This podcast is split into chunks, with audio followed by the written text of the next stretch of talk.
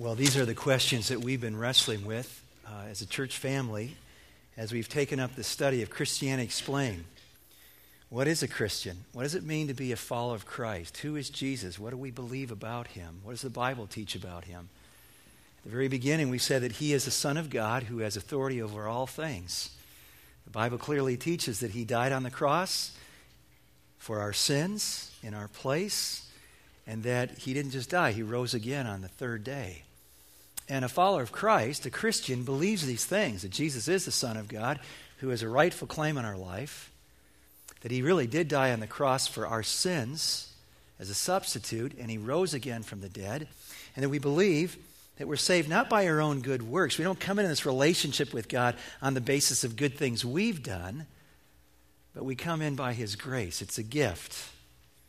And today we're going to end this series by wrapping it up with the teaching that Jesus gives and that his followers give as they continue to herald the good news of God's love for us in Christ and telling us, here's what we need to do in response to what we've heard. So in Mark chapter one, verse fourteen and fifteen, Mark writes this, "After John was put in prison, Jesus went into Galilee, proclaiming the good news of God. The time has come," he said. "The kingdom of God is near. Repent and believe the good news." And we're going to talk about those two words, those two responses that Jesus calls a follower to make, repentance and faith, this morning. So a follower of Christ turns away from sin, that's repentance, and a follower of Christ turns in faith to Christ. So first we're going to talk about repentance, and I think there's a lot of confusion about both of these, but probably more so about this concept of repentance, the word repent. When you hear that word, I don't know what's conjuring up in your mind. For a lot of people, it may be a bony finger sticking in your face, someone that looks like they're really mad at you, telling you, you got to repent or you're going to go to hell. You got, oh, man, that just like weirds me out. I don't, I don't like that picture. Well, what is this stuff called repentance? Well, it's really interesting when you look at the word in the original language. It's a compound word made up of two words. The first word is the word we're very familiar with in English, meta. It means to change, like metamorphosis. The next word is the word mind. It's a change of mind that leads to a change of action. It, in, in a very real sense, it's a U-turn, where we have a change of our thinking that leads to a change of our living, of our behavior. So let me tell you my version of repentance, okay? Junior high, scrawny little kid. I want my friends to like me. And so I'm just very conscious of what the cool kids in school are doing, right? And I noticed the cool kids at Haven Junior High School were smoking. So I wanted to be cool. I didn't smoke. And I thought, well, maybe smoking will get me in with the cool kids. So I went home. And I remembered that my parents had got these little, this little pack of cigarettes from like one of the airlines. Can you believe this? The airlines used to give people courtesy packs of cigarettes so they could exchange secondhand smoke in the cabin. What a great idea. My parents didn't smoke, so I don't know why they saved it, but I guess they were savers. And they put it in the front closet, in with the hats and mittens and gloves. So I remember we had cigarettes. So I grabbed the cigarettes, grabbed the pack of matches, and I went back behind the garage. You know, that's where junior high kids get in a lot of trouble. So I'm in the back behind the garage, and I'm holding this thing, right? And I'm going, this is cool. I'm cool. And I'm doing this, and I'm feeling, you know, kind of just trying that. And then I go, well, wait a minute. These kids actually light this thing up, and they smoke it. So I light it up, and with all my junior high bravado, I do this.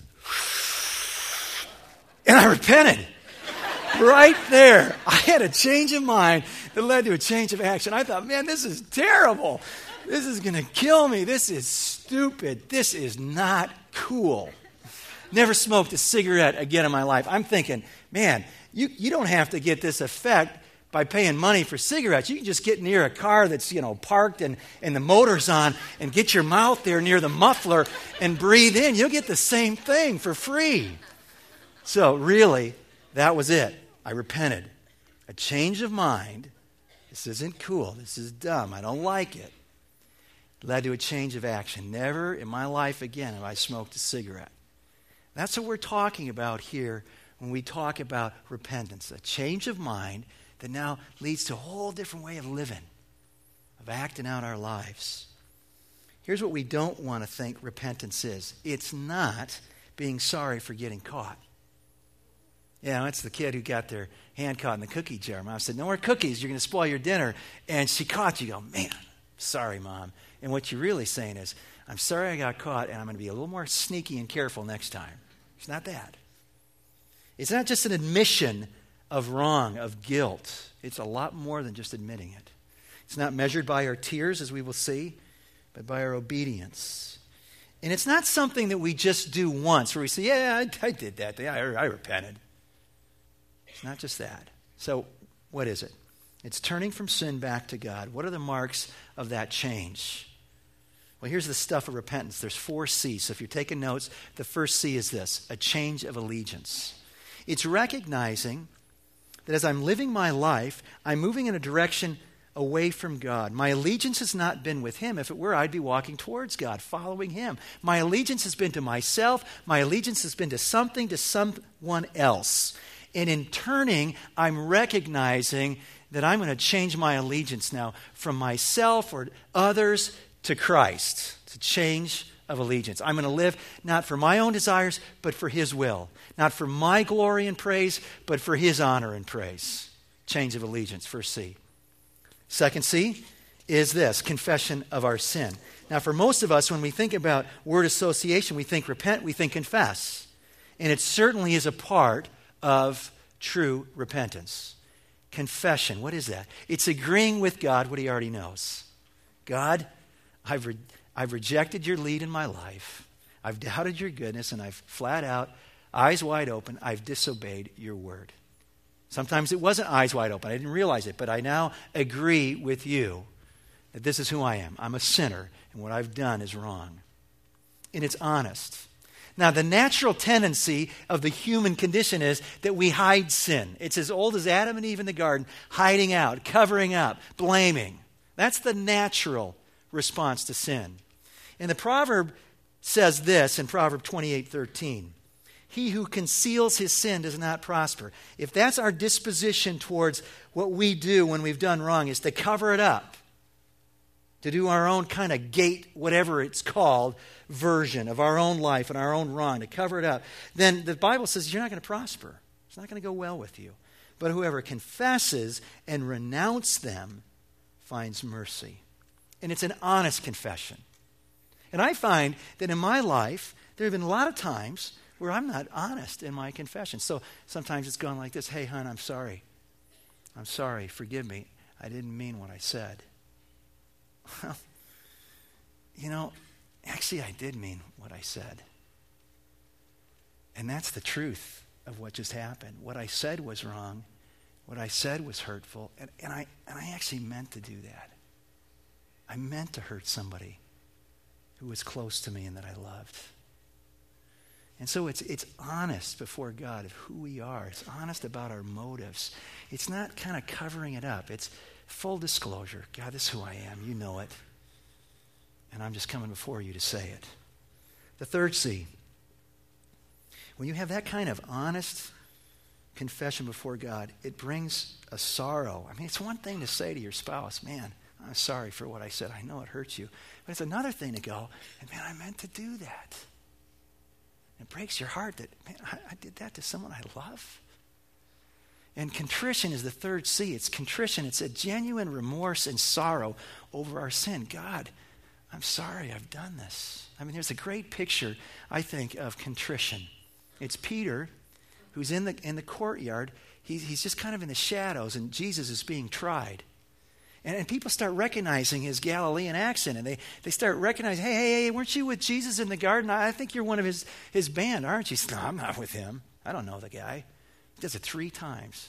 And just as Jesus predicted, he said, before the, the rooster crows three times, two times, you're going to deny me three times. And then all of a sudden he hears the rooster. And the scripture tells us his heart is broken, and he's weeping, and he runs out of that. What a picture of contrition.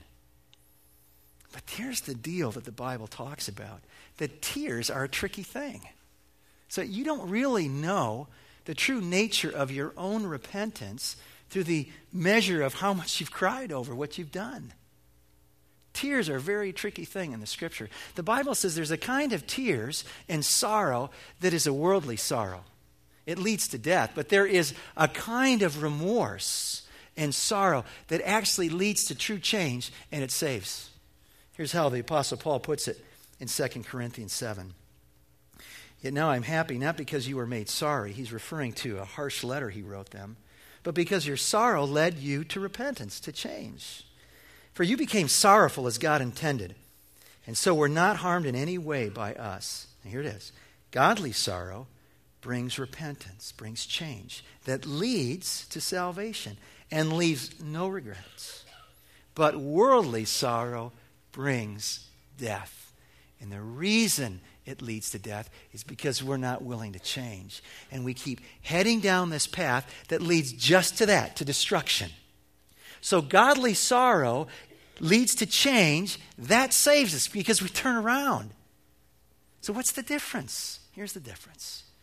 The difference is worldly sorrow is so focused on ourselves. It's so focused on this new reality of our lives. There's, there's a whole slew of new consequences now that I've been found out.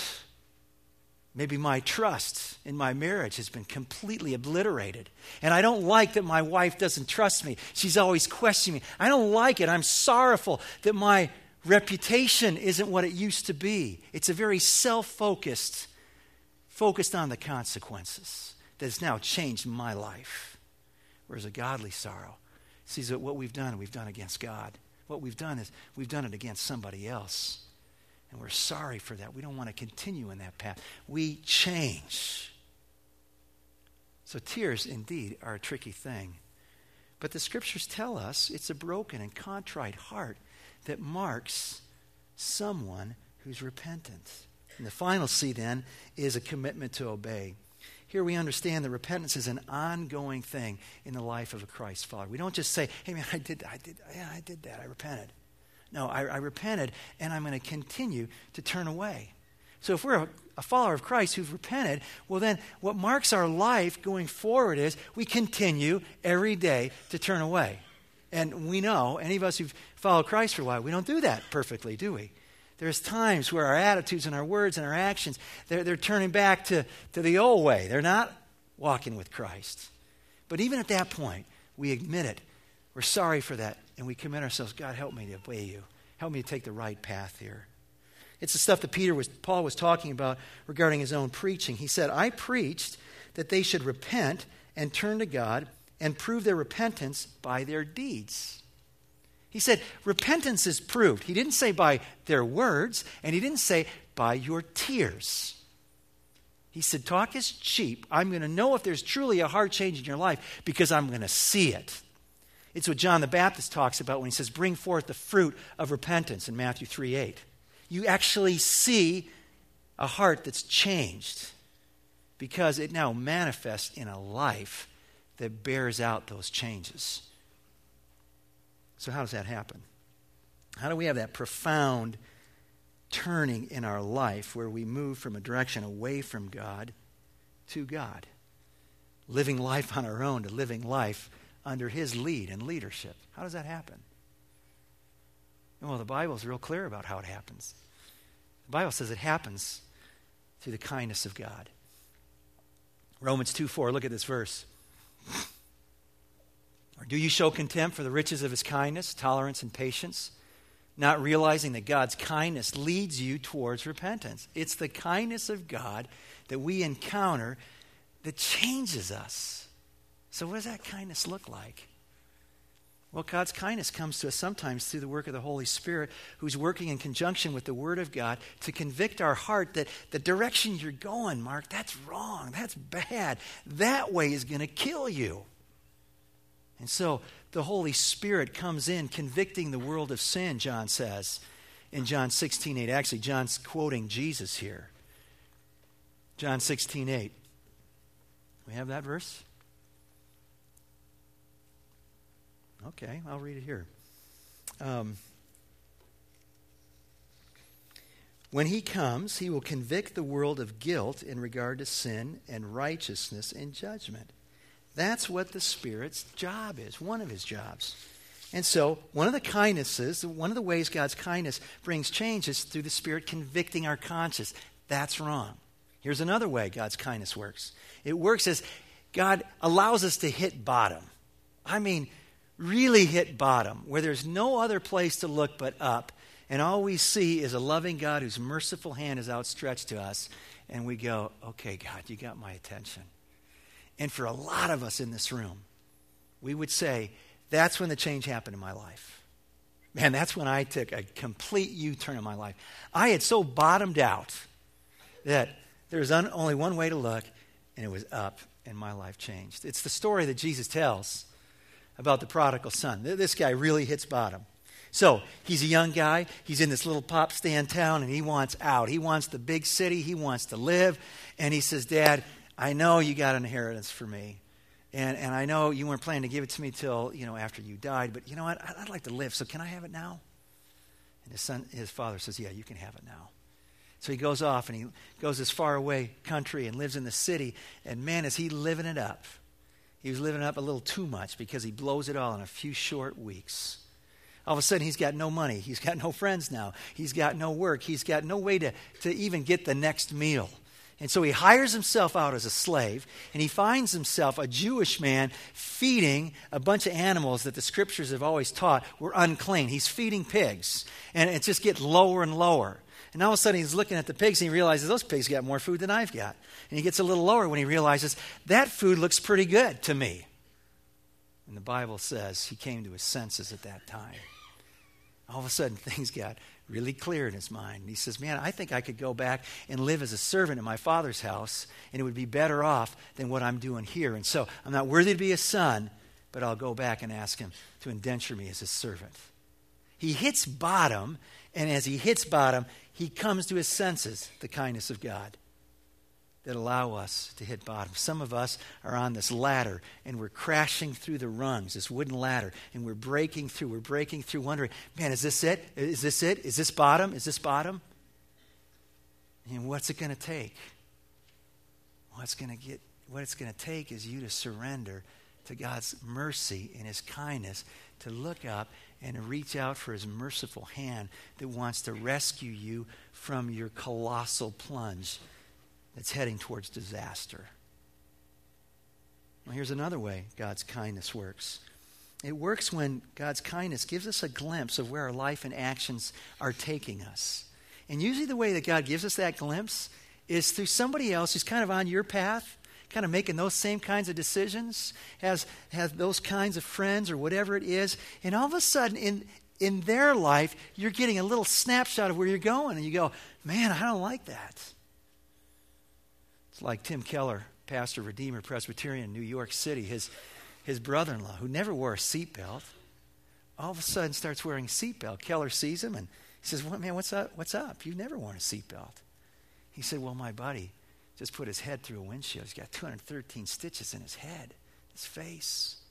I mean, I always knew about it. I, I knew, you know, there's some risk involved. Now, now I saw it, and I saw what could happen to me if if I continue to drive in cars without a seatbelt on. And God in his grace, maybe this week, maybe it's your good friend. Maybe it's someone in the office. Maybe it's a family member. All, all of a sudden, their world just fell apart, and you, you started to connect the dots, and you're going, I'm on that same path. It could happen to me. It's all God's kindness that brings us to change. And the cool thing is the scriptures say Jesus is the kindness of God, Titus three four. And so what brings that kind of change? It's God's kindness to us in Christ through his Spirit, through hitting bottom, through giving us a glimpse of where we're heading. The Bible tells us that God really wants that change and desires it for everyone. Second Peter three nine, the Lord is not slow in keeping his promise, as some understand slowness. He's patient with you, not wanting anyone to perish, but everyone to come to repentance. God's desire is for you to have a change of mind. That's going to be up to you as you respond to his kindness today. And here's what will happen when you make that change of mind. The Bible says you will receive forgiveness. We're forgiven. Acts three nineteen. Repent then, turn to God, so that your sins may be wiped out. The psalmist says, as far as the east is from the west, so far as God removed his our sins from us. You come clean before God, acknowledging your sin and your need for him, and he will wipe away your sin. And that times of refreshment will come. That's what he says in, in Acts three nineteen. We're strengthened. That's the idea behind the word refreshing. We're strengthened by God. We're strengthened in our character, in our faith. And there's joy. There's our joy. There's God's joy. There's all of heaven's joy. And Jesus says this about heaven's joy. Luke fifteen ten, in the same way I tell you, there is rejoicing in the presence of the angels of God over one sinner who repents. So the question is, have you done that? Have you changed? Are you continually turning away from sin? Here's a couple of questions maybe to help you ferret that out in your own heart and life. Do I gladly embrace Jesus as my Lord, the ruler and king of my life, in every area of my life? I mean, the deal is, he's not a category in our life now that kind of like comes into the living room. And we go, man, it's great to see you in the living room, Jesus, and I love meeting you in the living room, but don't get into the other rooms of my life. Don't, don't get into my money. Don't get into what I do on the internet. Don't get into my sensuality or sexuality. Don't get into my kids. We, we start having these little pockets of resistance where you say, you can have all of me except this, this, this. That, that's not what it is. It's all of my life surrendered to him. Is that how it is? Embracing his lordship in all of my life. Am I giving in to temptation? Or resisting it more? Am I deliberately disobeying God? And do those words of peace and refreshment and joy describe the stuff of my inner life? Man, it can. It can. There's got to be somebody here that's haunted with guilt right now. I mean, that thing is just weighing on you, and you can't get rid of it. The joy of sin's forgiven is that he's lifted this weight, this weight where we know it's wrong, and we don't know what to do and how to get rid of it. We can't crowd it out with noise and busyness, and we can't work it off with our good deeds. It's still there. Turning away from that, confessing it to God, and having him wipe it away. You can do that right now, right now. And Jesus says, look, if you want to be my follower, that's what you got to do. You can't just follow me. You got to turn away from what you've been following. You got to have a change of allegiance. You got to confess it. You got to be sorrowful over it. You now got to commit yourself by my grace to follow me with all your heart. So that gets to the second thing. And that's this whole matter of faith, turning to Christ in ongoing trust and faith. Now, faith is another one of those things that's often misunderstood. So for some people, faith is, man, I, you just got to believe in something. And, you know, there's so many different things to believe in. So I don't know. I'm just, it's like a blind leap in the dark. I, I don't know. It's like a flip of the coin. It's like a roll of the dice. You know, heads, it's Jesus, and tails, it's something else. Okay, good. Jesus, it's you. You and me, buddy. I, you know, I, I don't know why I'm doing it. I just, I, I'm just, I'm just going to guess. It's not like that. The faith that we have as a follower of Christ is rooted in God's revelation. We may not like what it says. We may not agree with it. But we're forced to respond to it. What it says about God and about his son, Jesus Christ, and who we are and how we're to live our life. We can have a certainty in our faith because the Bible tells us all about the object of our faith, Jesus Christ, who he is and what he did. And so when the scriptures talk about faith, it uses words like being sure and being certain, like in Hebrews eleven one. Now faith is being sure of what we hope for. It's not a blind leap in the dark. And, and certain of what we do not see. There's a confidence to it, not a desperate leap in the dark. The second thing, and this is really an important one, is faith is more than an than intellectual assent, than believing certain facts about God to be true in my head. So I go, well, I believe that Jesus is God's Son. I believe he died on the cross for my sins, and, and, and I believe that he rose again from the dead. I believe that.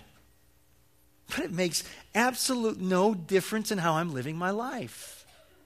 That, that's not what faith is about. Faith is something that gets rooted in our will, so that when the Bible starts talking about faith, like in the book of Romans, it talks about the obedience of faith in Romans one, verse five. So when the Bible talks about this kind of intellectual assent, it'll, it'll concede the fact. So the demons believe that there is one God. In James chapter two nineteen. They believe it and they shudder in his presence. But the fact is, they have not changed their allegiance. They are serving the devil himself. They are not serving Christ. What they know to be true about Jesus has fundamentally not made an impact on how they are going about their lives. You see, it, it's more than placing our faith in the propositions of truths about Christ. It's placing our faith in the person. It's personal, in what he's done, his work on the cross. And we need to understand that faith is only as good as its object. So we, we get confused in this day of pluralism and tolerance, where I'm okay, you're okay, whatever, you, that's okay, man, as long as you believe. Yeah, believe, man. You know, sincere faith, that's, that's all it is. Just believe whatever you need to believe. You know what? That's not how we do life. And that's not our understanding of faith in the Scriptures. Faith is always only as good as the object you're placing it in. So you can have faith and be on top of John Hancock building tomorrow and say, I believe I can fly. Man, I can do it. Watch, watch, watch, watch, watch. Watch me fly. I can do it. And you and I both know what's going to happen. The laws of gravity will so envelop your faith, and we'll know what happened. It's not about how sincere we are about what can happen or what is true. It's only as good as its object. And the object of our faith is not ourselves. It's Christ, who he is and what he did. So let me give you an illustration of this. There's this tightrope artist named Blondin. He did some of his best stunts over the over Niagara Falls. On, on, a, on a given day, he, he'd done all kinds of things, from going across blindfolded to, in this picture, he's got somebody on his back. They're going across. One time, he takes this little camp stove out, and he cooks an omelet. He eats it, packs it all up again, and goes to the other side. You know, every time there's a crowd, they're going crazy. One time, he wheels a wheelbarrow across, and he gets to the other side, just like all the other times he crosses. There's just thunderous applause. People are going crazy. Blondin, Blondin. He says to the crowd, do you think I could do that with a man inside, a person inside? They're going, yeah, but you're Blondin. You can do it. Great. Get in. Oh, wait, wait a minute. I mean, I, mean, I, yeah, I, I believe you can do that. But I, I don't know if I want to get in that thing. You see the difference? Believing he can do it and climbing in to the wheelbarrow. Man, that's very different. Very different. And saving faith is climbing into the wheelbarrow. It's just leaning in and trusting completely on Christ, surrendering your life to him, following him. That's faith. It's trusting in Christ alone.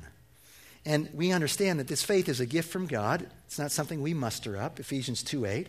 It's by grace you've been saved through faith, and this not from yourselves. It is the gift of God. We understand that this faith is, is something that grows in close proximity to the hearing of God's word. So in John twenty, at the end of his gospel, John writes, but these are written that you may believe that Jesus is the Christ, the Son of God, and that by believing you may have life in his name. He said, the reason I wrote this is so that you could believe. There's something about faith that is connected to hearing the word of God, so that some of us would say, that's exactly what happened. I, I was in a place like Door Creek, or maybe right here, and, and, and the teachers were explaining the Bible, so I'm starting to understand some things. And over the course of time, all of a sudden I got to this point where I go, I get it. I get it. What happened? You were hearing the word of God, and the word of God was growing faith in you. It's a gift that comes in close proximity with the word of God. And at the heart of faith, as we understand it biblically, it's taking God at his word. Taking God at his word.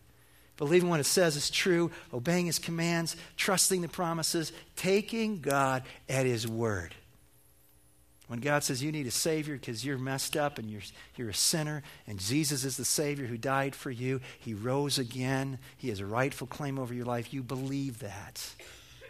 And you place your faith, taking God at his word.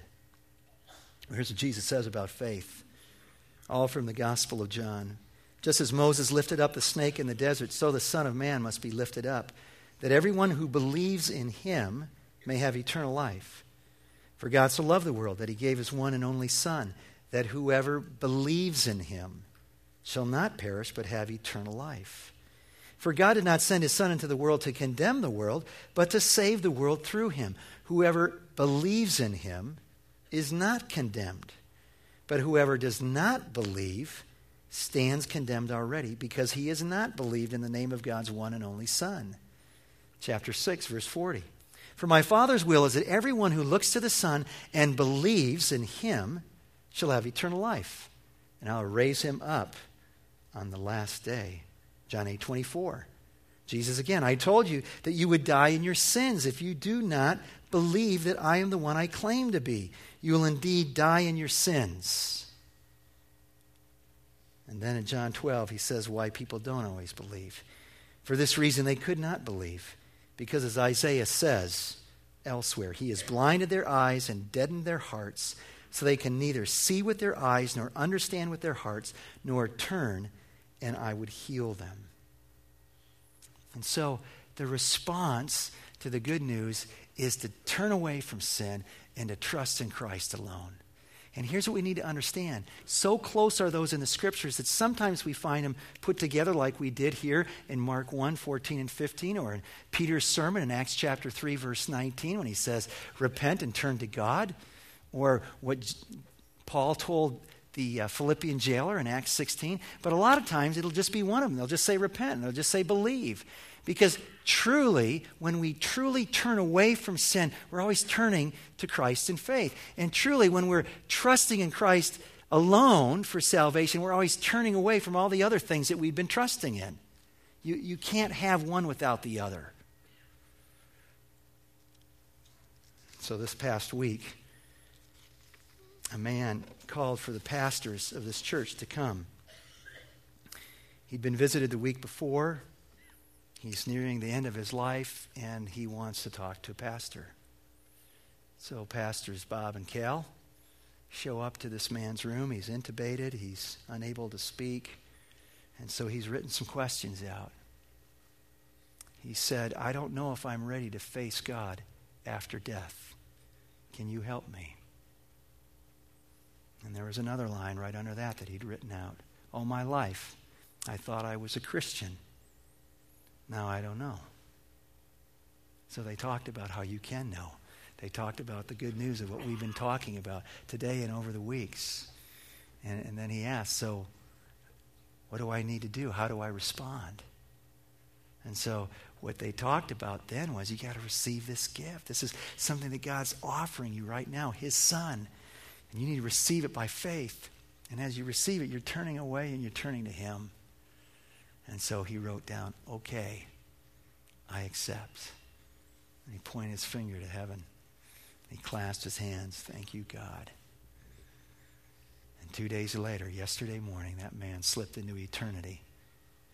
Now more alive than he's ever been, in the very presence of the God who loves him and sent his Son to die for him.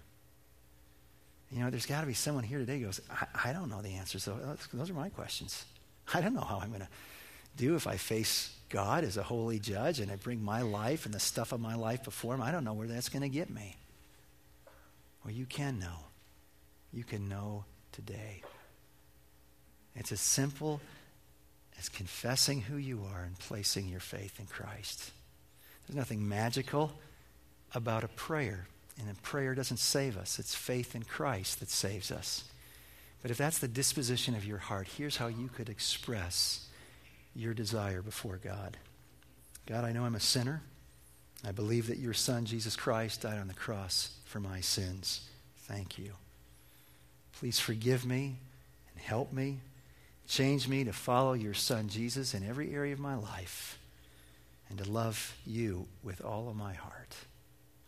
I'm going to pray right now, and if that's a prayer that you want to pray, then I invite you silently to pray along with me at the appropriate time. Let's pray.